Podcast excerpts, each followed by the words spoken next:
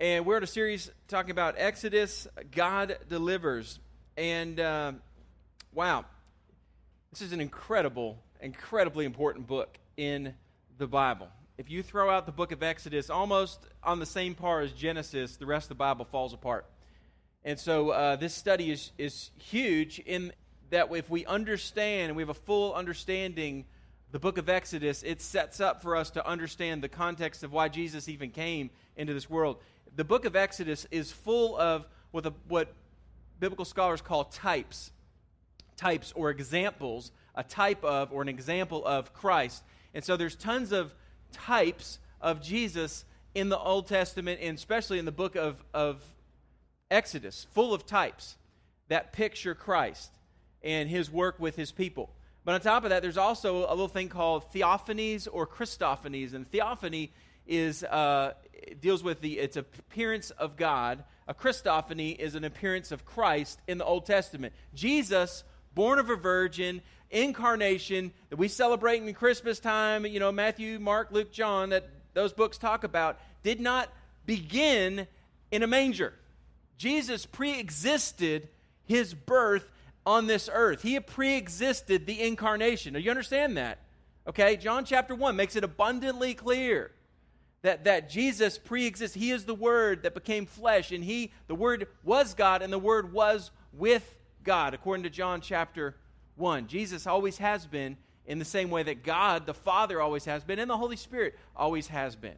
And so there is so much theology and doctrine and stuff there. But then we look at this and we're thinking, you know, uh, the problem with this is uh, we've never been in bondage in captivity. So, how do we relate to that concept of being in bondage or captivity? I mean, how do you relate to being in a place where there's all these false gods that people can worship, and there's all these different priests, and there's tons of different temples to different false gods? We don't live in a pantheistic place, and we don't really understand. So it's hard for us to even grasp that and being in slavery and captivity and God setting us free. How can we relate to that? Well, the reality is we can relate to it really, really well. Something at Cross Life we like to talk about often, and this is why we love the gospel centered life because it gets into this. It's called functional saviors. Functional saviors. Functional saviors are the things that you and I look to to find peace and joy and escape and hope and significance and identity and love. It's the things that we just we, we struggle with, we, we just really feel like when I have this, it makes me feel better. When I have this, it makes me feel whole. If I get this, I will feel better. It could be a job, it could be a person, it could be a chemical. It could be a lot of different things, but there's things that we look to as functional saviors to give us life and salvation and hope, and they are idols. And we're no different than the people of Israel, as we're going to find as we go through the book of Exodus, when God delivers us, constantly saying, You know, I wish I could go back and eat the onions in Egypt. They were really great. I've been willing to put aside the captivity and all that stuff so I can have the spices and the flavors of Egypt because they were, they were great. And I'm sick of eating this manna, bread, whatever stuff that we've been eating for year after year after year. I'm kind of sick of that. I want some variety. I'd rather go back to ca- captivity and bondage, and I want to go back to that because they think that Egypt was better. The world was better. The functional saviors were better. And so it's incredible, incredible book. But to really appreciate it, you have to understand the historical context of it. And so this is going to be a slightly academic morning, okay? This is going to be a little less expositional preaching and a little more historical context, which is part of expositional preaching, is understanding the, the context of the book and why it was written. This will help you a little bit, and we're going to do a quick overview of the Old Testament, and so you can understand what you're doing. Because the last thing I want is for you to look at the Old Testament and be like, wow, that is a big, daunting book, and I really don't know where to start, and I don't know which way's up and which way's down, and how am I supposed to look at it, and how am I supposed to read it. And I read a little bit, and they talk about all these different things I don't really understand. And so you punt it, and you say, well, it's really not relevant. Let's just focus on the, the Gospels. And though the Gospels are beautiful and wonderful, you can't appreciate the New Testament if you have no understanding of the Old Testament. And so as we go from being babies to spiritual children to young adults, and we're maturing, part of that is we got to chew on some food that's going to be a little more difficult, but more nutritious for us. And making some sense out of the Old Testament. Want you have some, un, some context to understand what we're even talking about and why the Exodus is such a big deal. And uh, hopefully this will be helpful. First of all, understand this the Old Testament is, is otherwise known as the Hebrew Bible. The, the Jewish people, Israelites, would call it the Hebrew Bible, and they refer to it as the Tanakh, as the Tanakh. And the Tanakh is, is a simple way of understanding the three sections. So if you were to take a, Jew, a Jewish or uh, Jewish scriptures or Hebrew Bible and you were to open it up, and even if it was translated in English, you're to look through it, it would be divided up differently than your Bible is divided up. Okay? Um, the Bible is a collection of a whole bunch of books put together 39 in the Old Testament, 27 in the New Testament, put together to make what we call the Bible, which means the book. And so when you categorize the Old Testament Jewish mindset, it was in three sections the, the Torah, the Nevi'im, and the Ketuvim. And so Tanakh is taken from the first couple letters of T O N E K E, basically. So Tanakh is the T, the N, and the K with a couple vowels in it. All right, that's how they look at the Old Testament, the Tanakh. So the first part is the law or the Pentateuch. Pentateuch, Penta, five, Tuch, law. Pentateuch is the first five books of the Old Testament. That's the same in the English or the, our Bible, and it's the same in, um, in the Tanakh and the Hebrew Scriptures. And so you would look at the Torah, the law, Genesis, Exodus, Leviticus, Numbers, Deuteronomy. Second, you have um, the ne- Nevi'im otherwise known as the prophets, is categorized into the former and the latter prophets. The former would be Joshua, Judges, Samuel, Kings, and then the latter would be Isaiah, Jeremiah, Ezekiel, Hosea, Joel, Amos, Obadiah. You get the picture. All the way to Malachi, he was the Italian prophet. Seeing if you guys, Malachi, I'm just saying. I was just, you like that. All right, we got a Malachi in our, in our building, so that's good. Uh, and then the Ketuvim is the writings, and the Ketuvim is the poetry books, and then some of the other uh, prophetic historical books. So we have Psalms and Job. I feel like I'm standing in front of people, so I'm trying to get in your way. We have uh, Psalms, Job, Proverbs, Ruth, Song of Solomon, Ecclesiastes, Lamentations, Esther. That's all part of the writings. And in the prophetic historical books, we'd have Daniel, Ezra, Nehemiah. Ezra, Nehemiah was actually two books together. Uh, we have them separate in our Bible, but they were written kind of together in Chronicles, which we know as First and Second Chronicles. Chronicles is also part one, part two, the same book, same idea, same writer. So that is the Tanakh. If you want that, holler at me and I'll give you a copy of that. We have too much. We got too much to cover, so uh, you're gonna have to write faster or have photographic memory. Uh, the Pentateuch. This is in the English Bible. This is how we divide it up. So if you go to, if you happen to have a Bible uh, in print, which I know they're hard to find nowadays, um, and you don't just have the illumination of the Word of God on your face with your LCD screen or LED screen. Um, what you have in the front of it, you can actually put a little bracket, and it might help you break this down and understand the flow of how it was written. So the first five books are the Torah, the law, same as in the Hebrew Bible. Then it's in four sections rather than three sections, and the other three are this Pentateuch. We have the historical books. Immediately following the Pentateuch in your Bible, you'll have Joshua, then Judges, Ruth, which was written in the context of Judges, 1st, 2nd Samuel, Kings, Chronicles, Ezra, Nehemiah, and Esther. Ezra, Nehemiah, and Esther, they came later. They're the, they're the later ones, but this is the whole history of the following the Exodus. This is the rest of the history of Israel to 400 BC. And then God, in the midst of this context of these historical books, he sent some people to do a couple of different things. First of all, he had David and others wrote a bunch of poetry. Solomon was another one, and Asaph and the sons of Asaph. These are poets that were writing songs and psalms that some of them, many of them, we sing versions of even now. And then he sent prophets to call his people back in repentance and faith to God. And so the, the other two sections deal with those two categories. The writings, or the, the book of wisdom, the poetry, is, as you see here, Job, Psalms, Proverbs, Ecclesiastes, Song of Solomon. And then you have, last but not least, the prophets.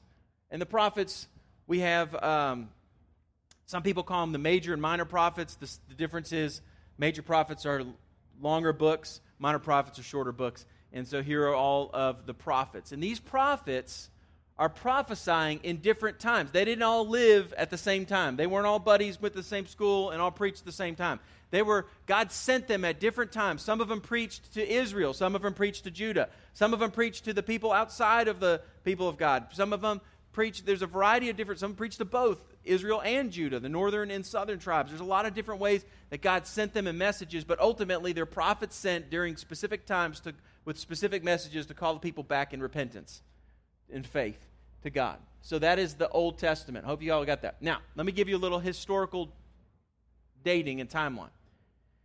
So, creation, I'm not going to get into when that happened, but uh, I think it's six to seven, six to 10,000 years ago, I would say, but nonetheless, the beginning of time. None of us were there, so we can't say emphatically creation. And then we know that Abraham comes along, and he was called of God shortly before 2000 BC. So Abraham comes along about 2090 BC, and God calls him and tells him, I'm going to make you a mighty nation. Remember the conversation? Well, I don't really have any kids, so it's going to be tough to have kids. And Sarah's a little old, and she can't even have kids anymore, and we've never been able to have kids. And so, how are you going to make me a mighty nation? That's Abraham. And so, Abraham comes on the scene around 2000 BC. And then we fast forward to they find themselves in captivity in Egypt, and then the Exodus happens at 446 BC. We'll come back to that date in a minute. That's an important date. And then we have a period of judges, and the period of judges happens over like 400 years. So, whatever history we use to figure out when things fell in the Old Testament, we have to have enough time for the period of judges to play out. God raises up judges to judge Israel because they keep chasing after the false gods of Canaan, and he they end up in bondage and captivity, and then they repent, they come back, and God sends a judge to call them back and to help deliver them. The judges were like kings, but they were kind of like priests, but they were kind of like warriors. There were several things wrapped up in the same person, and God had a series of them. The most notable being Samson is one that many of us know, the Judges period.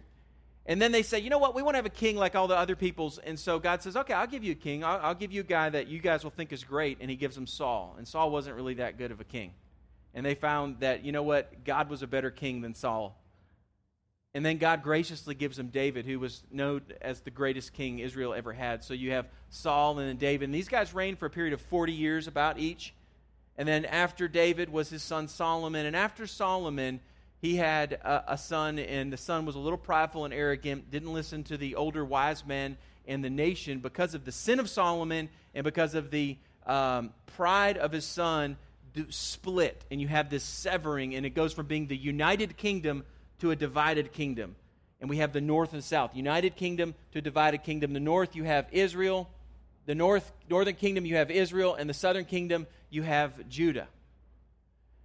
And so Israel divides in 931 BC, and Israel always struggled with being true to the one true God. They continued to invent, they, they started, they built their own temple, they had their own place that they would worship. In fact, in the New Testament, the people that are most like the Israelites are the Samaritans. In fact, they're considered to be kind of half breed Israelites. They interwed with other people, and so the reason the Jewish people, which are from the southern tribes, so hated the Samaritans is because they had divided years and years ago, and they continue to have animosity and hatred towards the Samaritans.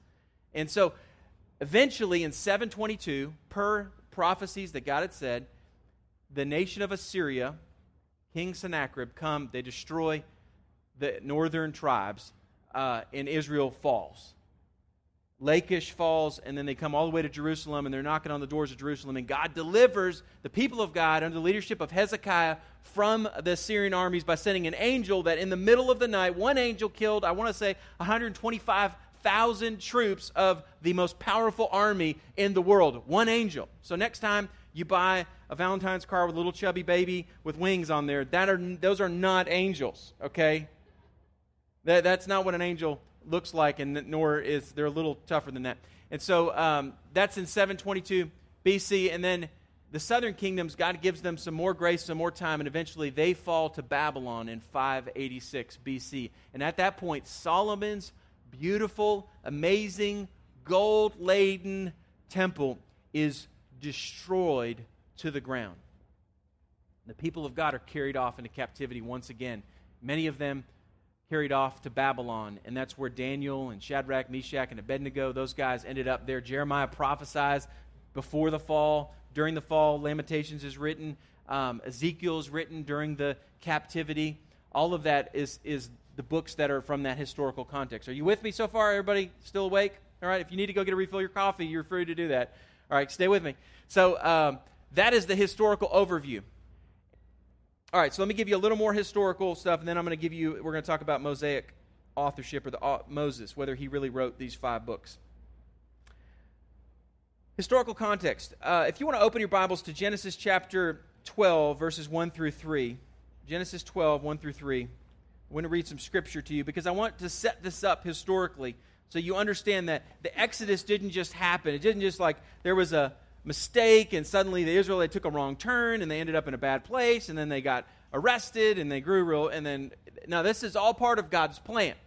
All part of God's plan. This is important for us to understand because undoubtedly you're dealing with struggles and challenges in your life and you need to know that God has not abandoned you. He has not abandoned you and he is still alive and well and involved in your situation. Genesis chapter 12, verse 1 through 3. Now, the Lord said to Abram, eventually he's going to change his name to Abraham, but at this point he's Abram. Go from your country and your kindred and your father's house to the land that I will show you, and I will make of you a great nation, and I will bless you and make your name great, so that you will be a blessing. Blessed to be a blessing. Blessed to be a blessing. And I will bless those who bless you, and him who dishonors you, I will curse.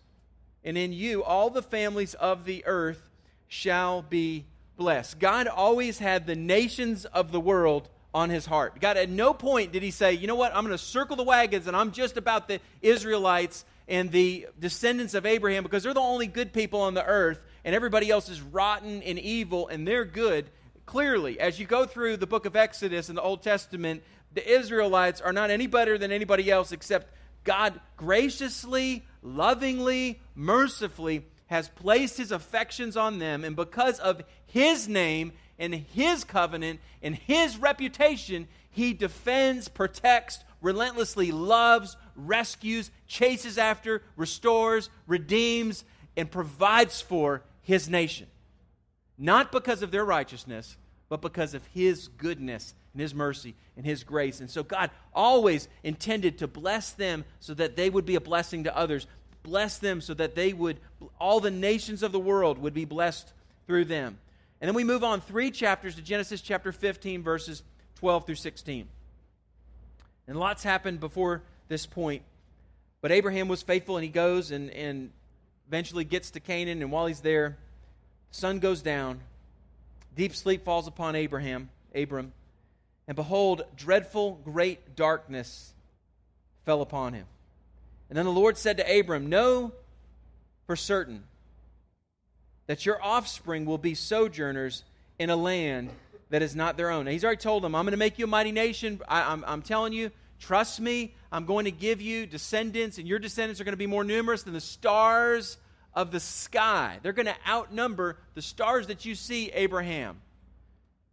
And so trust me with this, but I want you to know something else. You're going to have a bunch of descendants, and they are going to find themselves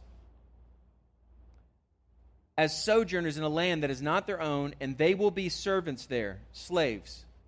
And they will be afflicted for 400 years. You understand? We can't start the book of Exodus under, without understanding that the book of Exodus, the events of Exodus, were part of God's sovereign plan for his people. Do you understand that? You understand the implication of that? You might be suffering, you might be struggling, you might be going, Where is God in my situation? Where is God in my oppression? Where's God in my tribulation? Where's God? And God is completely involved in the whole process. You're just in the middle of the story. And so it looks desperate and hopeless, and it looks like there's no way out. And yet God has a bigger picture, bigger plan working. And so you just need to trust Him. Because the people of God had this word. They could go back to know that God, if they remembered the word, they knew that God would one day send a deliverer. Let me read the rest of this verse for you. These verses. But I will bring judgment. They will be afflicted for 400 years, verse 14. But I will bring judgment on the nation that they serve, and afterward they shall come out with great possessions. They're going to plunder the nation that oppresses them. They're going to come out and they're going to have their 401ks and their golden nest eggs and all their stuff will be filled and ready to go. They're going to be fine. They'll do great after this time. I'm going to send them out and they're going to have great possessions. As for you, you shall go to your fathers in peace.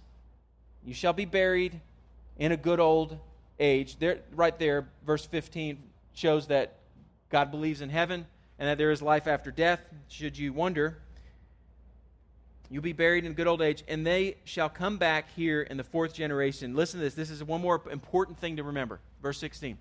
They'll come back in the fourth generation, which a generation was about 100 years then. So in 400 years, they're going to come back because the iniquity of the Amorites is not yet complete. You get that? The iniquity of the Amorites is not yet complete. They're going to go into Canaan. Now, let me just, uh, wow, really quickly.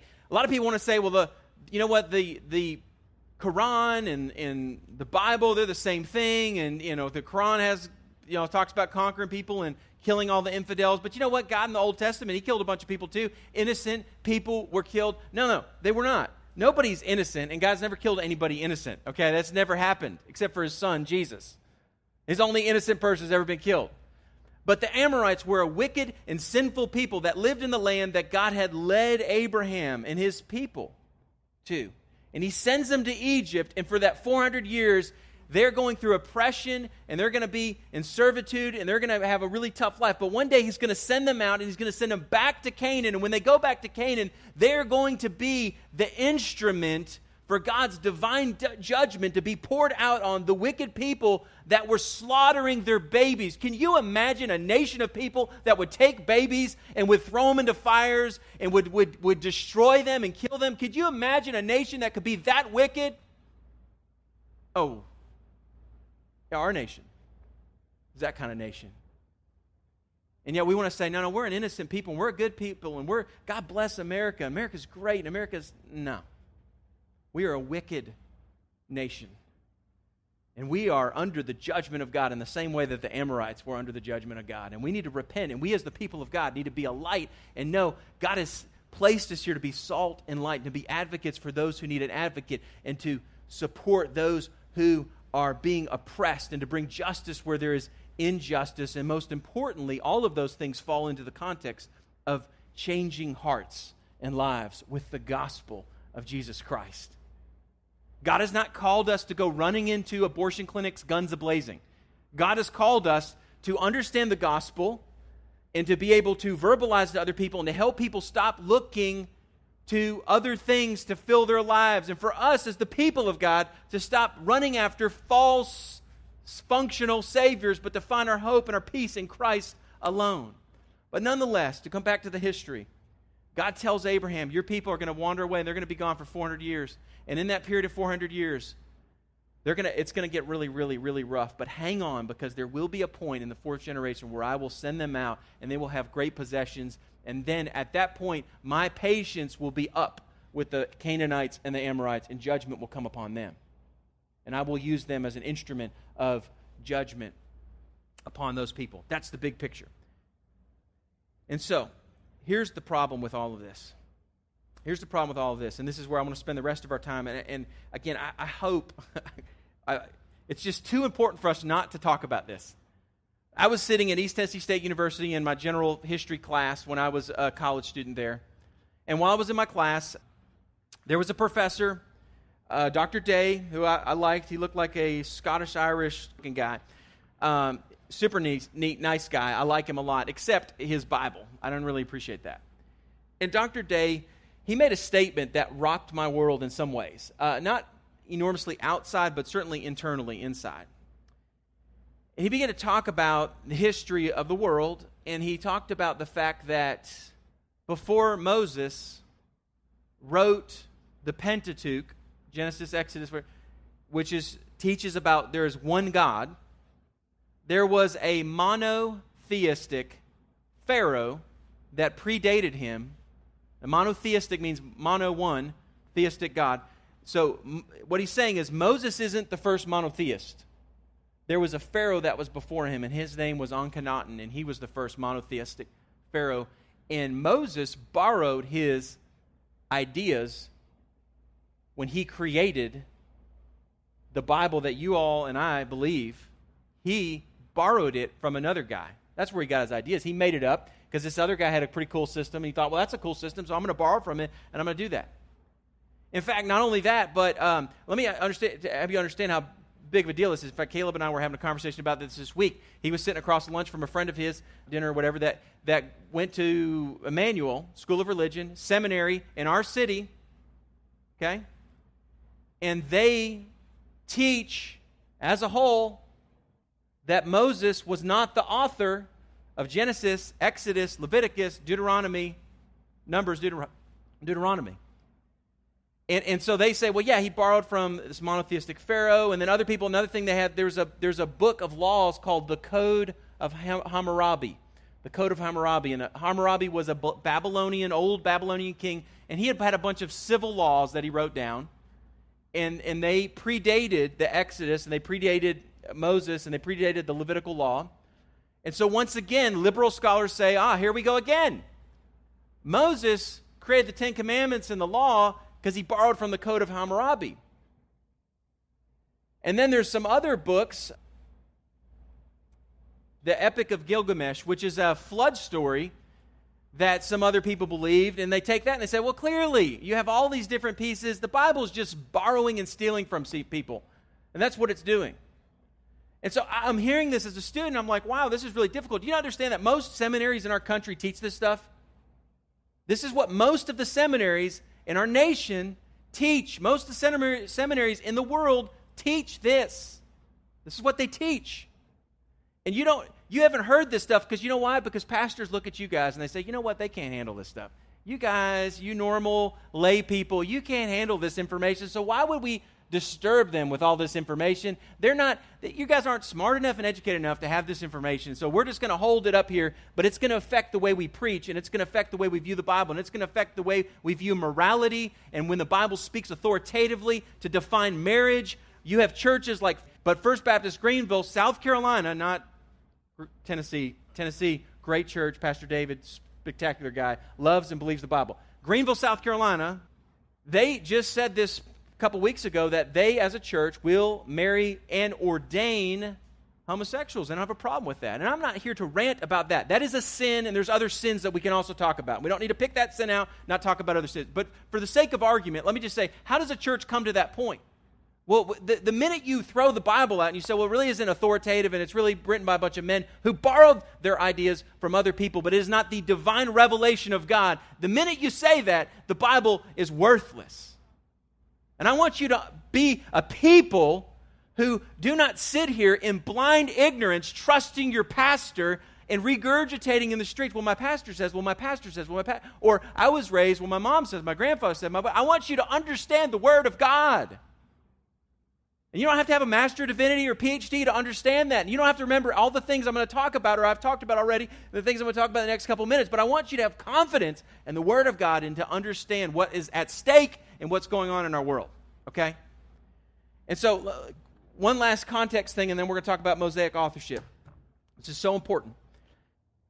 In 1859, Darwin's Origin of Species was published. I know some of you guys are like, yeah, public school teaches this, and, but we don't believe that. No, no. You need to understand that evolution and the theory of evolution has affected everything. It has affected our laws, it has affected religion, it has affected our economy, it has affected everything it is the driving force behind socialism and Marxism and communism. It is behind everything. And it presupposes presupposes that things evolve from simplicity to what? Thank you. From simplicity to complexity. So we have a single cell and it just appears somehow possible, I don't know. It just appears and then it gets more and more complex and more and more complex. By the way, the leading evolutionists, you know, what they'll say, they, they'll, they refuse to say God started it. They'll say, you know what, I don't know where it came from, but I'm thinking maybe an alien put it there. Dawkins believes in aliens placing it there, but he refuses to consider the fact that maybe God or some divine entity placed it there. Yeah, it was an alien had to put it there. It Has to be some kind of naturalistic means. There's no way that could possibly happen by anybody that exists outside of. Well, anyway, Simplicity to complexity. So get this, follow my train of thought. So if, if science goes from simplicity to complexity and evolution works that way, but so also does the laws. Laws go for simplicity to complexity. There is no established, immutable standard that we can come back to to say this is right, this is wrong. Laws are subject to change based upon the perception and feeling of the populace. Okay, they change, which is why around this time, Harvard and Yale, just a little bit after the publishing of, of um, Darwin's Origin of Species, I think it was Harvard first, began to look and they said, We're going to view everything through the lens of evolution. And so they looked at their law department and they said, Forget looking at absolute laws. We're going to view everything by case law. And to this day, that is the way our, our system is now. It's all case law. And so everybody rules based upon what somebody else said. Nobody goes back to the Constitution because the Constitution is malleable and can change and needs to change because people change, views change, morality changes. And so what was illegal 10 years ago can be legal now because there's no established true law. Do you understand why this is happening? This is why the, the world's so crazy right now. So not only does it change law, but it also changes religion.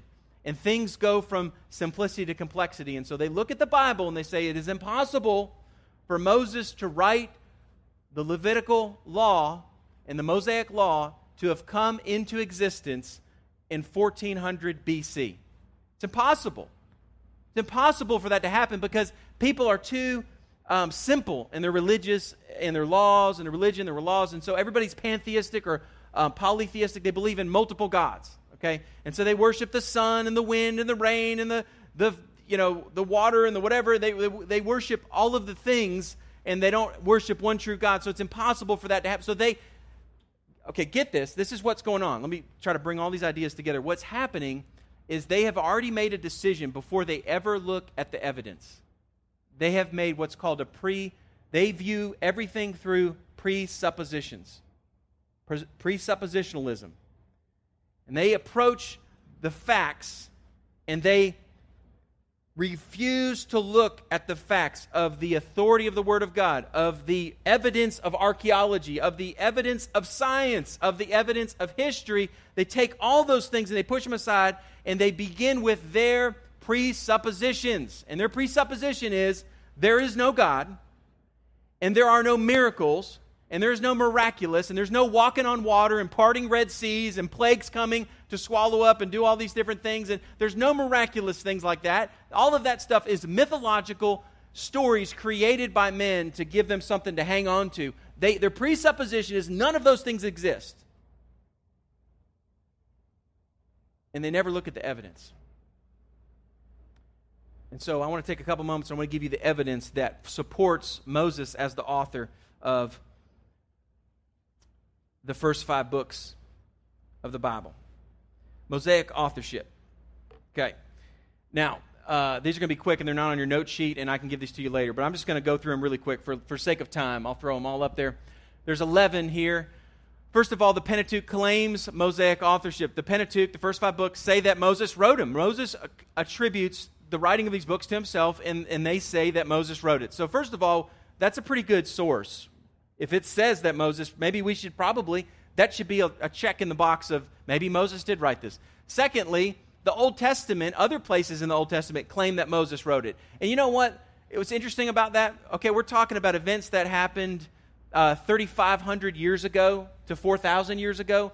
And who has a better vantage point of the authenticity of those events? People living today with tenures in professorships in seminaries and, and secular universities or the people that lived back then?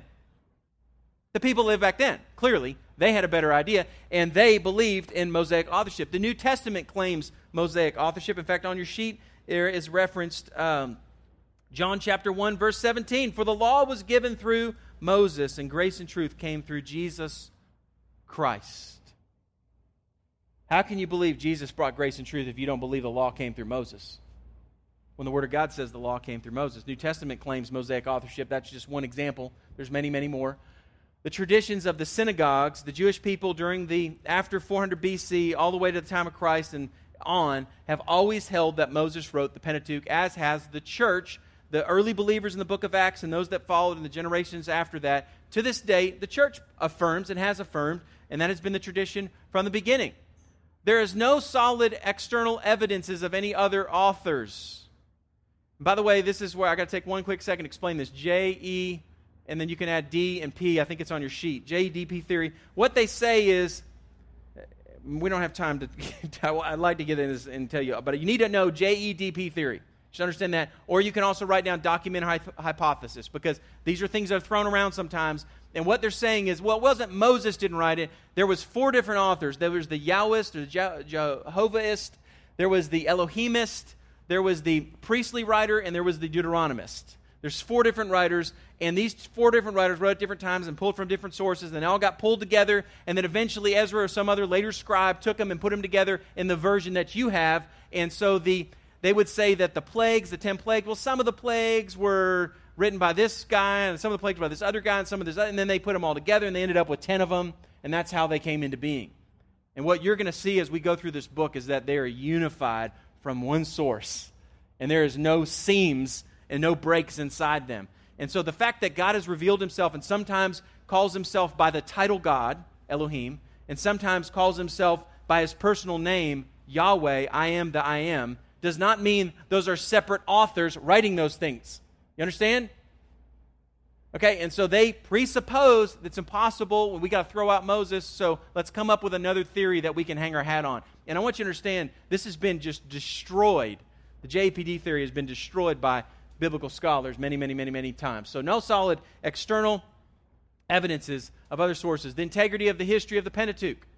Man, it's just historical. The more we dig and the more people find stuff, the more they find the biblical account is accurate and right and trustworthy. The uh, theory denies special revelation and supernatural. Again, their theory presupposes that God cannot speak and there is no supernatural events. And so, right again, they refuse to look at any of the evidence because they've already made their mind up before they look at the evidence. So, to say that you, the people of God, are closed minded, ignorant people is the dumbest statement in the world for liberals because they refuse to look at all the evidence to their demise. The fact of the matter is, you look at the evidence, it's pretty obvious.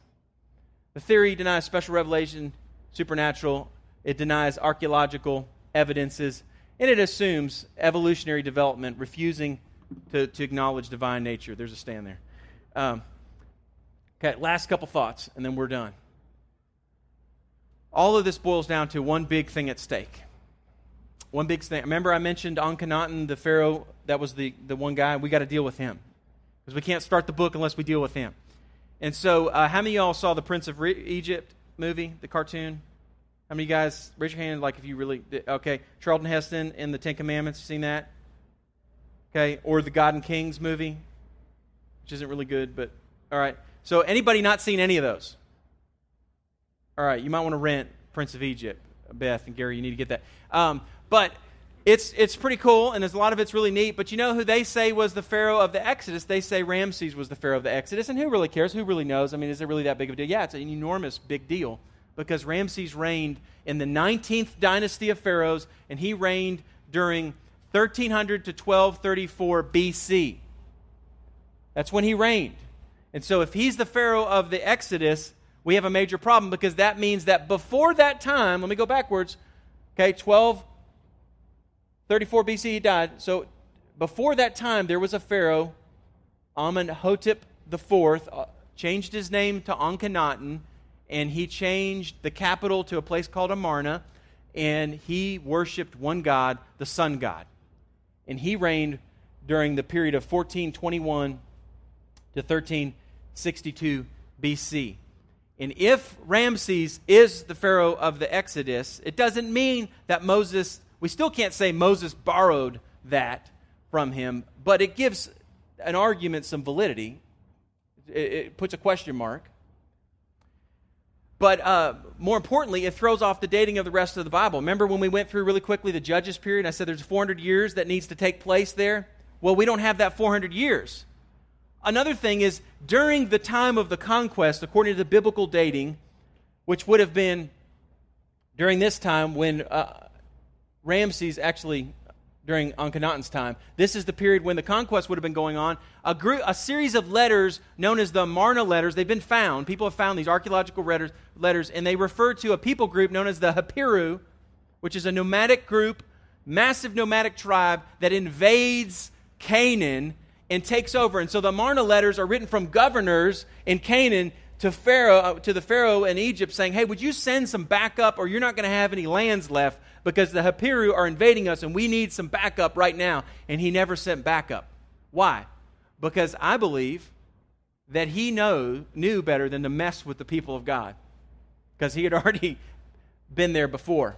And I also think that Akhenaten, the sun god, borrowed from the experiences that these other guys. So, this is the 18th dynasty of pharaohs. And they date 1501 to 1447 BC. Tutmosis II, I think, would have been the pharaoh that was killing the babies, and he was far worse than Ramses ever was. He was a, he was a great builder, but he was a, a, a very wicked and hard man, and he hated foreigners. So it would be in his nature to oppress severely the um, people. In fact, they've even found pictures of Semitic people working as slaves for Semitic people would be Jewish people or um, Israelite, Hebrew speaking people, working for Tutmosis to build his stuff. Tutmosis had a daughter, and her name was Hatshepsut. By the way, Prince of Egypt movie says that it was the wife of Pharaoh that got the baby out. Bible says it was his daughter. Hatshepsut also reigned during the time of Tutmosis' reign, 1501 to 1479 BC.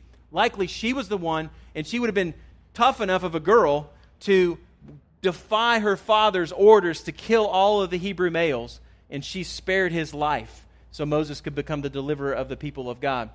And then he was followed by Amenhotep II, which leaves the Exodus dated at 1446 BC. Where do we get that date? Well, you know, when all fails, look at the Bible. Judges chapter 11, verse 26, and 1 Kings chapter uh, 6, verse 1. I'm just going to look at 1 Kings. I want you to see that verse. Here's what it says When all else fails, look at the Bible. In the 418th year after the people of Israel came out of the land of Egypt, in the fourth year of Solomon's reign over Israel, in the month of Ziv, which is the second month, he began to build the house of the Lord. Solomon is going to start building the temple in his fourth year. And so they want to be real specific. And rather than saying during Pharaoh's reign and this Pharaoh and that Pharaoh, they don't talk about names. They just talk about the Pharaoh because who cares about the Pharaoh? It, but they talk very specifically to the down to the month of when this begins. And we're talking about, we can date this to be about 966 BC. And so if we take 966 BC and we add 480 years after, this being 480 years after the Exodus, we come up with the date of, pop, drum roll, 1446 BC. Beautiful. Beautiful. Acts chapter 13 also mentions that. Why is this relevant? Because you can have confidence in the Word of God. You can have confidence in the Word of God. Exodus chapter 1 tells us it covers four centuries, 430 years of history in those first few verses where the people of God are dwelling. They find themselves in fulfillment of the prophecies of Genesis chapter 15. They find themselves dwelling in captivity and in uh, oppression and being brutally treated, treated in Egypt. That's chapter 1. We're going to get into that more in depth next week. And then chapter 2 covers 80 years from Moses' birth to his exile after he becomes a murderer and he has to flee for his life and he finds himself in Midian out in the desert. 80 years before Moses is called by God to set his people free, God has already, through this whole time, God had already been working. He had spoken to, to Abraham about what he was going to do. His people find themselves, and we haven't even gotten into Joseph and how he found his way into Egypt, and we haven't talked about Jacob being there and the rest of the sons and all of them being there. But then they grow over those 400 years. They become a nation as big as many people say about 2.5 million people over 400 years. They have grown to be massive, enormous, and the Pharaoh has oppressed them. In centuries of seemingly unheard prayers, and yet God has not forgotten. God has not been deaf. God has been sovereignly working in the midst of darkness to bring forth the miraculous deliverance of his people. And understand, as we finish, Moses isn't the hero. Moses was a mediator. Moses was used of God, but Moses was a murderer. He was hot headed, he was a murderer, and in the midst of injustice, he steps in, takes things in his own hands, and he has to flee to Midian. Ends up living there with some descendants of Abraham, marries, living on the backside of the desert. And in that period, God reveals himself and says, I want to use you, and I'm not done with you, Moses, and I want to send you back, and you're going to be used by me to display my powerful, mighty hand all over over all of creation to show that I alone am God and I will deliver my people. I want you to understand that God is the hero. So if you are here and you're saying, you know what, man, I, am struggling, I'm struggling. Life has been tough. Life has been tough. Uh, things are hard. I'm, I'm praying and I'm, I'm asking God, and He's not doing what I think He should be doing. It seems like He's absent. It seems like He's not there. It seems like He's He's deaf to my prayers. I want you to understand that God is not deaf. God has not forgotten. God has not disappeared. God has not created the world and then gone off and living on vacation, waiting for this send his son back to finish it up and close it up. God is intimately more involved in your life than you can possibly comprehend. He has not abandoned you, and He will deliver you. I hope you'll come back as we continue to dive into this book more in the weeks to come. As we prepare to pray, I just want you to remind you that, that we throw out this book, we lose God. It's a real history in God's redemptive history. And so I, God is involved in changing lives. God is desiring to change and transform lives. And so even this morning, you're not here on accident to hear an academic explanation of the reason I think Moses wrote the book, but you're here to be challenged with the reality that God has not forgotten you, God has not abandoned you, God wants to deliver you. And maybe this morning you're saying, you know what, I need to be delivered. I need to be prayed for. I need to be rescued. I've got some issues and some things that, that nobody knows in my heart, my life. Might be your thought life, might be things you're doing, and you're saying, I need help. And I want you to know God wants to set you free. And so as we sing and we reflect an appropriate song, and surrendering our lives to Him. I, will be in the back room. I'd love to pray with you. I'd love to talk to you. I'd love to answer any questions you have about this text, about the things this morning. And most importantly, to pray with you if, if you at a point where you want to surrender your life to Christ. We're going to, Cross Life Regulars will be giving. Place your cards in the basket here in a moment. But most importantly, this is a time for us just to reflect upon what God has and is saying to our hearts and lives. Father, we pray that you would move and work in our hearts, that God that we would be encouraged to know that you have not abandoned us, Father, and that you deliver. In Jesus' name we pray and we worship. Amen.